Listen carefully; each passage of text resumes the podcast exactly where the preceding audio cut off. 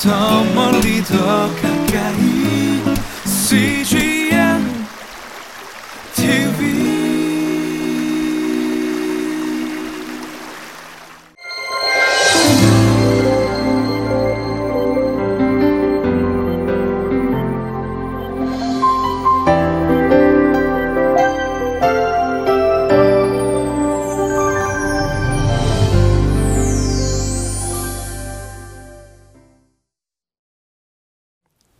사랑합니다. 축복합니다. 예수님께서 여러분을 생명의 삶으로 인도하십니다.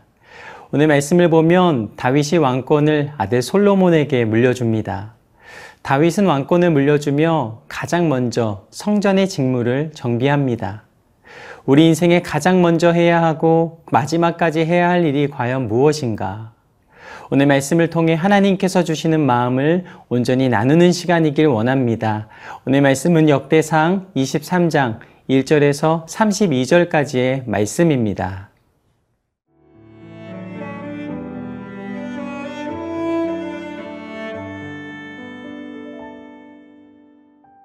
역대상 23장 1절에서 32절 말씀입니다. 다윗이 나이가 많아 늙음에 아들 솔로몬을 이스라엘 왕으로 삼고 이스라엘 모든 방백과 제사장과 레위 사람을 모았더라. 레위 사람은 30세 이상으로 계수하니 모든 남자의 수가 3만 8천 명인데 그 중에 2만 4천 명은 여호와의 성전의 일을 보살피는 자요 6천 명은 관원과 재판관이요 4천 명은 문지기요. 4천 명은 그가 여호와께 찬송을 드리기 위하여 만든 악기로 찬송하는 자들이라. 다윗이 레위의 아들들을 게르손과 그핫과 무라리에 따라 각 반으로 나누었더라. 게르손 자손은 라단과 시무이라. 라단의 아들들은 우두머리 여히엘과 또 세담과 요엘 세 사람이요 시무이의 아들들은 슬로밋과 하시엘과 하란 세 사람이니 이는 라단의 우두머리들이며. 또 시무이의 아들들은 야핫과 시나와 여우스와 브리야이니 이 네 사람도 시무이의 아들이라. 그 우두머리는 야하시오 그 다음은 시사며 여우스와 브리야는 아들이 많지 아니하므로 그들과 한 조상의 가문으로 계수되었더라. 그 하세 아들들은 아므람과 이스할과 헤브론과 우시엘 네 사람이라.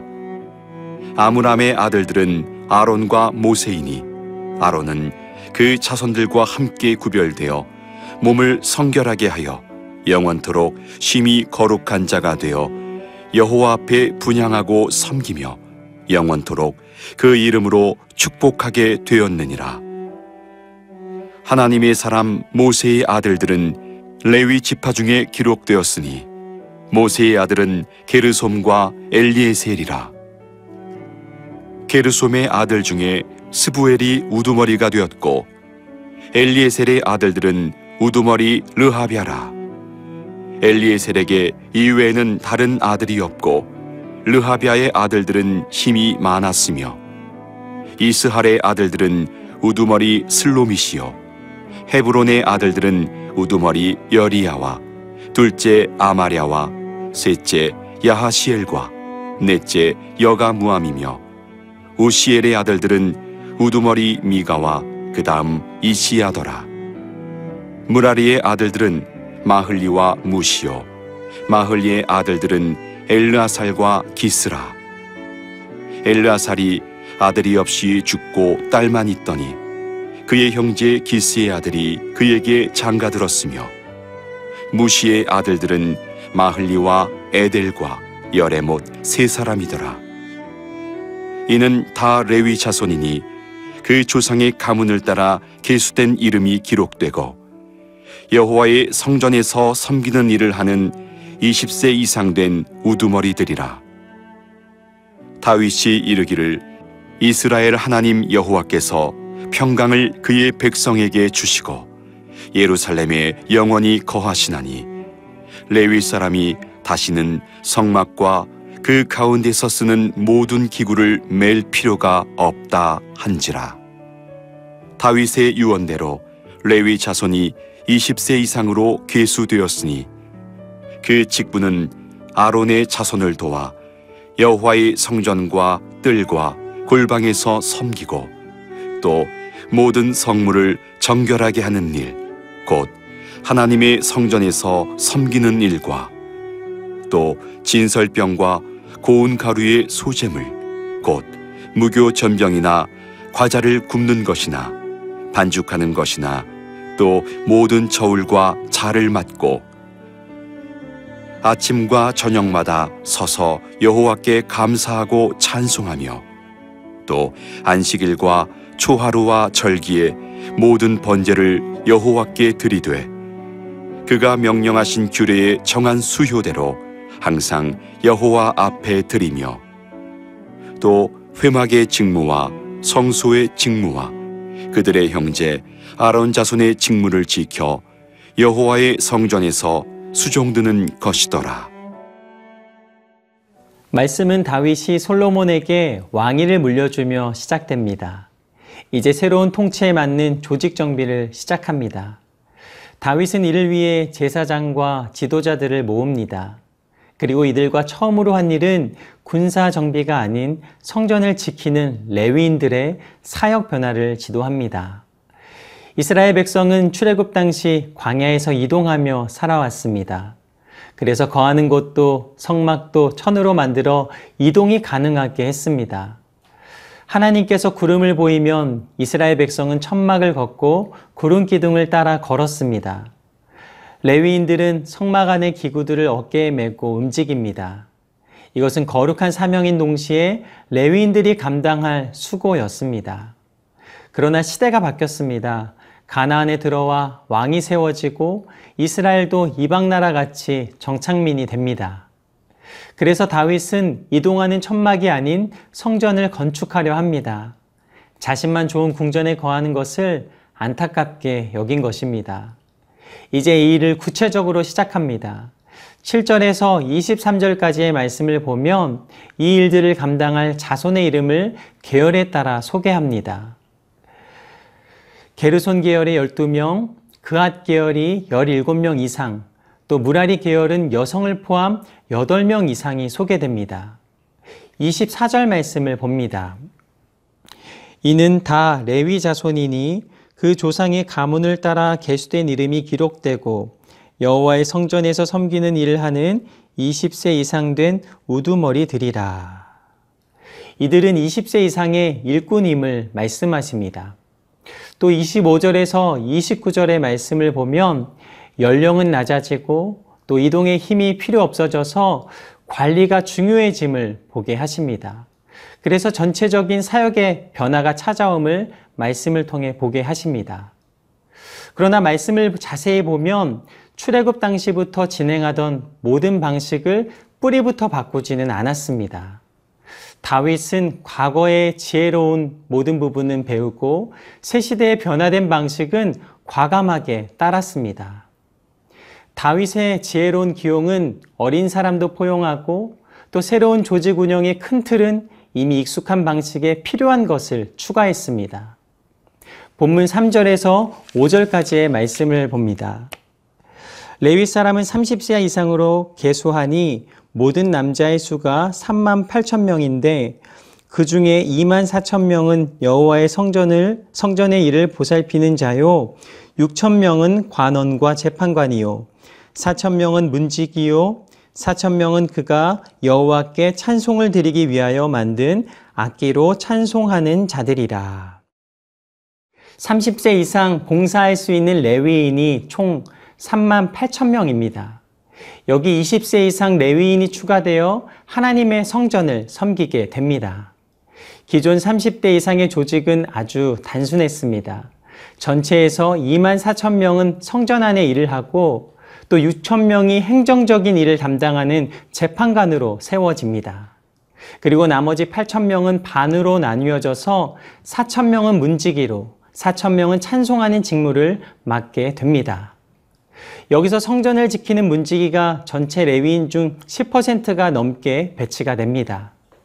왜냐하면 성전을 지으면 이제 이동하는 일꾼이 필요한 게 아니라 지키는 문지기가 더 필요하기 때문입니다. 관리가 중요하고 문을 지키는 것이 중요합니다. 문을 지키는 것은 밖에서 안으로 들어오는 적을 막는 것도 있지만 안에 있는 귀한 것을 밖으로 나가지 않게 하는 것도 중요합니다. 성전 안에 귀한 것을 지켜야 합니다. 우리는 믿음 안에 귀한 것을 지켜내며 살아야 합니다. 드리는 것만큼 안에 있는 것을 지키는 것도 중요함을 보게 됩니다.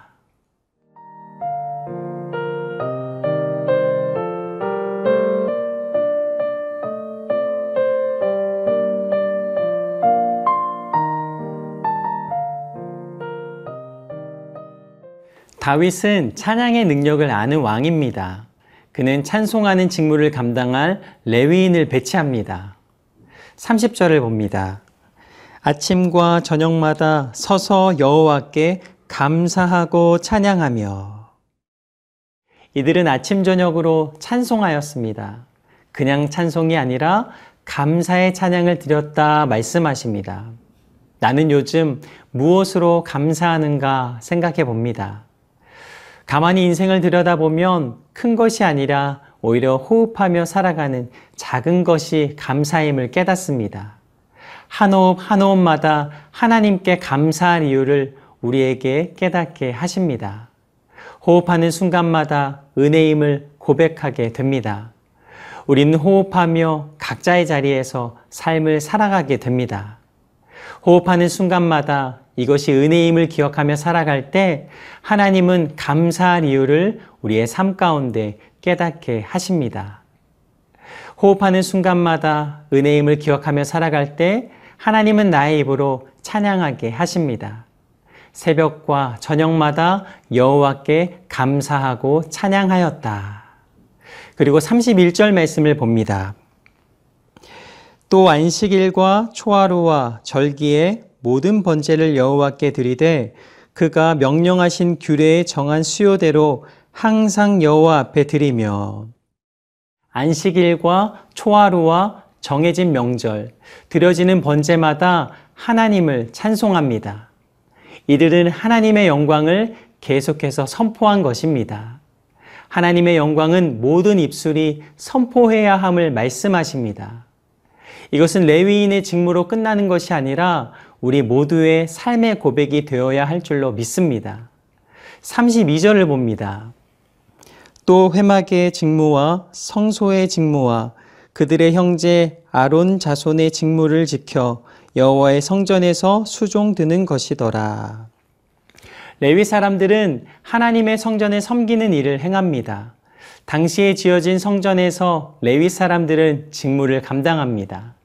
그런데 영원할 것 같았던 솔로몬 성전도 이스라엘의 죄로 말미암아 파괴되고 무너졌습니다. 아름다운 꽃도 시들게 됩니다. 사람도 생명을 다하면 죽게 됩니다. 우리가 살아가는 세상은 언제나 삶과 죽음이 공존합니다. 영원한 것은 없습니다. 하나님이 세우신 성전에서 영원히 찬송할 것 같았던 레위인의 사역도 결국 성전이 무너지면서 갈 길을 잃었습니다. 그러나 이것을 통해 하나님께서 우리에게 말씀하시는 것이 있습니다. 구별된 4천 명의 레위인이 아니더라도 찬송할 수 있는 권한, 또 눈에 보이는 성전이 아닌 진정한 성전을 우리에게 허락하셨습니다. 이것을 창세로부터 약속하셨고 이 땅에서 이루어 주신 분 그분이 바로 예수 그리스도이십니다. 이제 레위인의 혈통으로 찬송의 직무를 받는 것이 아니라 우리는 예수님을 믿는 믿음으로 하나님의 자녀가 되고 찬송할 권리를 받았습니다. 비록 우리가 건축된 성전에 모이지만 참 성전은 머리 대신 예수 그리스도와 우리 자신임을 깨닫고 참 예배자로 나아가는 것입니다. 예수님은 자기 백성과 영원히 함께 하시려 임마누엘의 하나님으로 이 땅 가운데 오셨습니다. 십자가에 달려 죽으시기까지 순종하사 하나님께 영광을 올려드리고 전 인류의 죄를 대신하셨습니다. 그리고 부활하사 생명과 구원의 주가 되시고 오늘 우리의 찬송의 이유가 되셨습니다. 예수님이 다시 오시는 그날까지 우리는 이 땅에서 감사와 찬송을 주님께 올려드리며 영원한 하나님의 나라에서도 우리를 구원하신 하나님께 영광을 올려 드릴 것입니다. 우리가 하나님께 감사하며 찬양하는 것은 우리가 하나님의 백성임을 드러내는 증거입니다. 하나님 나라에서 구원의 새 노래로 찬양하며 감사할 것을 고대하면서 이 땅에서 목소리 높여 감사하고 찬양하는 저와 여러분의 삶이길 소망합니다. 기도하겠습니다. 사랑의 하나님께 감사드립니다. 내가 무엇에 우선순위를 두고 살아야 하는지 깨닫게 하여 주시옵소서. 특히 내 안에 믿음의 소중한 것을 잘 지키게 하여 주시옵소서. 그리고 하나님을 찬양하며 이 하루도 승리하게 하여 주시옵소서. 예수님 이름으로 기도드립니다. 아멘.